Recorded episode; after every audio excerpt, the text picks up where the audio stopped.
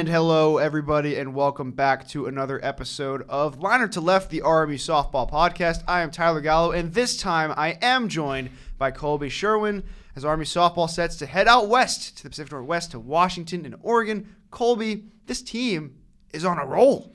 Yeah, they're off to their best start of this of the season in program history. Definitely glad to be back after our, short stint last year uh, making this podcast, but off to a tremendous start, six game win streak, and they've just been able to really grind it out and get some big wins. Yeah, and we've really, like you said, we've really seen all manners of games during their nine and one stretch. We saw complete game shutouts. We saw seventh inning comebacks. We saw complete. Uh, we saw a fourteen to twelve game and we saw mercy rules. So it was really just all facets of the game. RMU was going off. They were they played really well. They love the Carolinas. They probably don't want to leave the Carolinas. They went to Rock Hill for that Winthrop Invitational and Greensboro, North Carolina for the North Carolina A&T Invitational. And like we said, 9 and 1 currently batting above 270 as a team and their ERA is sub 3 as a team, which is phenomenal.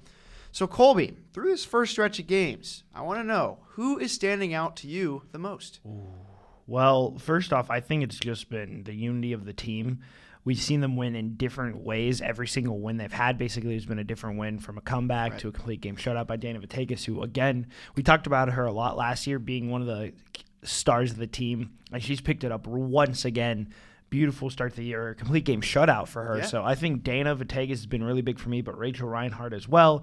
A 500 batting average is pretty good to start the year. That's right. And one, she, you know, when she gets in the batting batter's box, obviously she's normally a pitcher, but she gets into the batter's box, she is talented. And there's another Reinhardt on the team this year, Taylor Reinhardt, transferred from Seattle, grad transfer, who is also been really impressive through the first going. But they also have a couple of other players, some new faces, like we just mentioned, Taylor Reinhardt Meadow Sakadora mm-hmm. transferred in from Maryland.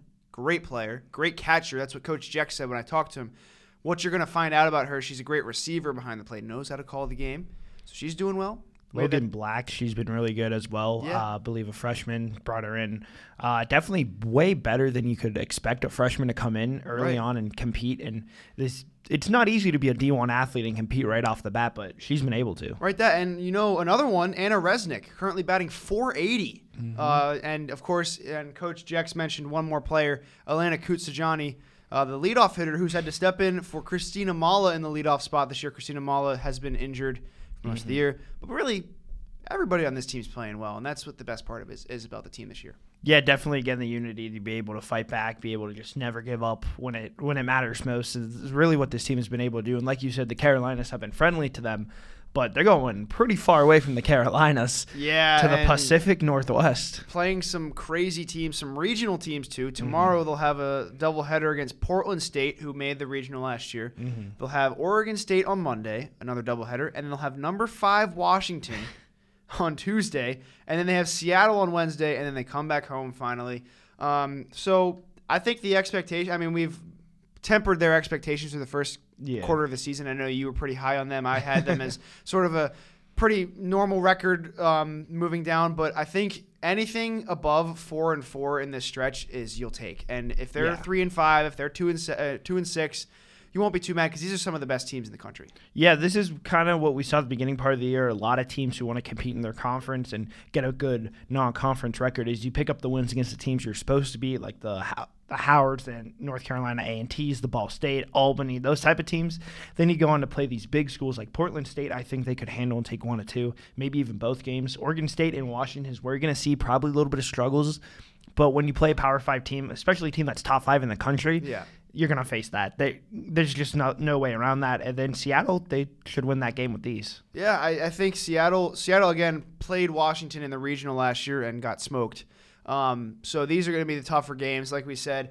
If they can beat Seattle, like Coach Jex was talking about this, if you want to have game, if you want to be in a regional, you've got to create a regional atmosphere mm-hmm. in your mm-hmm. schedule, and that's exactly what these games serve as. Another level of talent. You know, they faced some good teams like Towson and all them down in the invitation, and they handled Towson yeah. fairly well. So these are going to be these are going to serve as sort of a barometer of the talent they'll face for the rest of the year. Like we said, we've got they've got conference play coming up, and then they'll have some non-cons with Akron and Pitt. Very uh, excited. Uh, I know I know you're looking forward to that. They'll have a home and home with them this year.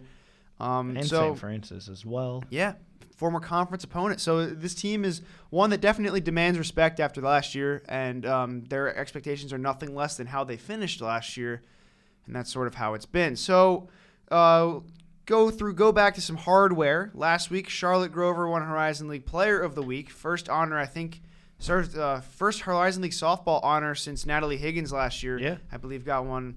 Um, I mean, she's just been a pretty solid player for this team in her two years, Colby. definitely and kind of a leader and you don't see that a lot of with sophomores you see them usually start to take some leadership roles but charlotte grover's been that leader of the team i think they definitely needed uh, you just see another coach almost out there. That's something that you can't really teach. It just comes with learning the game and learning how to be a leader. So definitely for her it's good to see that. And there's a lot of improvement this team has had and we've seen them really take some huge steps. One of the probably the biggest step up we've seen on campus out of any team joining the horizon league Absolutely, and the only one you can really compare it to is is women's basketball, but they haven't even been as good as softball's been. Mm-hmm. Softball made the Horizon League tourney in their first year. I mean, men's soccer, of course, did the same thing, but softball is everything's working for them right now. Mm-hmm. So speaking of coaches and speaking of Natalie Higgins, Natalie Higgins is now on the staff as a volunteer assistant. And, you know, she's been a huge part of why this team has been so well. She's brought a calming presence to the roster, that's what coach said and you know really just um, the whole staff is a great great coaching staff for this team and i think you know if they're built to handle a tough test like you know like these washington and oregon games i think you know this is the team to do it I think it's always a good idea to, if you're a Horizon League or any mid major, really to take these big chances to beat these big schools. You're going to sh- show a lot about your team. We're going to see really what they're all about. And even if they get a couple wins, three or four is what you were saying, like three or four wins is really big, depending on who they're playing here. So uh, if they're able to buckle down, we talked about the result. Really, we talked about just the being able to play through tough games, being able to stick together. They could take pick up a couple wins here. yeah it would be it would be very good if they did and make make some noise um, this is the first time they're heading out west i believe since 2017 when they went to nevada and played teams like byu unlv and a couple other schools in out in the desert invita- uh, the, it was the DeMarini Desert Classic, I think it was called. And then, of course, a couple years ago, they did go to UCLA, one of the best college softball teams in the country. So this is a tough test, like we said, but we're looking forward to it. Uh, we'll, we'll take a look at some stats leaders right now. I mean, batting average, like you said, it's Rachel Reinhardt, but the qualified batting average leader at 480, Anna Resnick, 12 for 25, all singles, by the way. Uh, five RBI. She leads in that, or she is second in that category to Erica Bell, who had a two home run game in Winthrop uh, earlier this year at the Winthrop Invitational. And, you know, this team is just on fire. There's not really much else you can say. We, we've said that almost ad nauseum uh, through this episode. And, I mean, so as they get into conference play, which will be after break or during break, they'll take on Green Bay. And we saw the trip there last year was really where they turned around their season because they, they got smoked both games. It was a long trip. They come back and they just turned it around. Colby, what are you looking forward to from conference play? definitely Green Bay. We talked about it just to see if how they match up against Horizon League opponents.